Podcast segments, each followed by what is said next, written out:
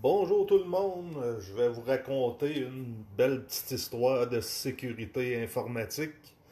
Euh, fut un temps où les services secrets aimaient pas trop Internet.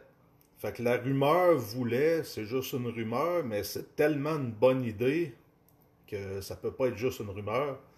Il y avait un gars enfermé dans un garde-robe avec un ordinateur à droite qui a accès à Internet, un ordinateur à gauche pour euh, le, serveur central des services secrets de la NSA, peu importe le, service. Ça devait être une job assez plate quand on y pense. Euh, le gars devait transcrire tout ce qui rentrait manuellement. Il n'y avait aucun lien physique entre les deux machines. Euh, quand on y pense, c'est assez sécuritaire comme façon de procéder.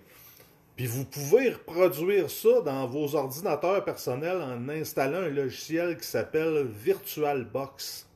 Euh, ça vous permet de faire tourner une machine dans une machine. Vous pouvez installer un Linux dans Windows, un Windows dans Windows, etc. Si la sécurité par l'open source vous intéresse, je suis un gars assez décentralisé comme méthode. J'aime bien le chiffrage bout en bout.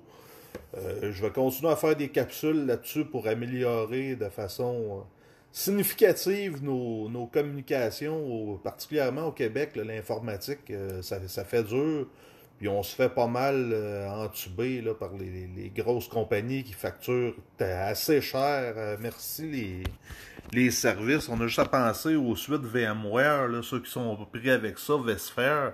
Euh, ça peut coûter dans les 1500 dollars de par, de par licence, par année, par processeur. Puis là, on s'entend, les processeurs ont besoin de ne pas être trop forts, mais il existe des solutions open source pour remplacer ça.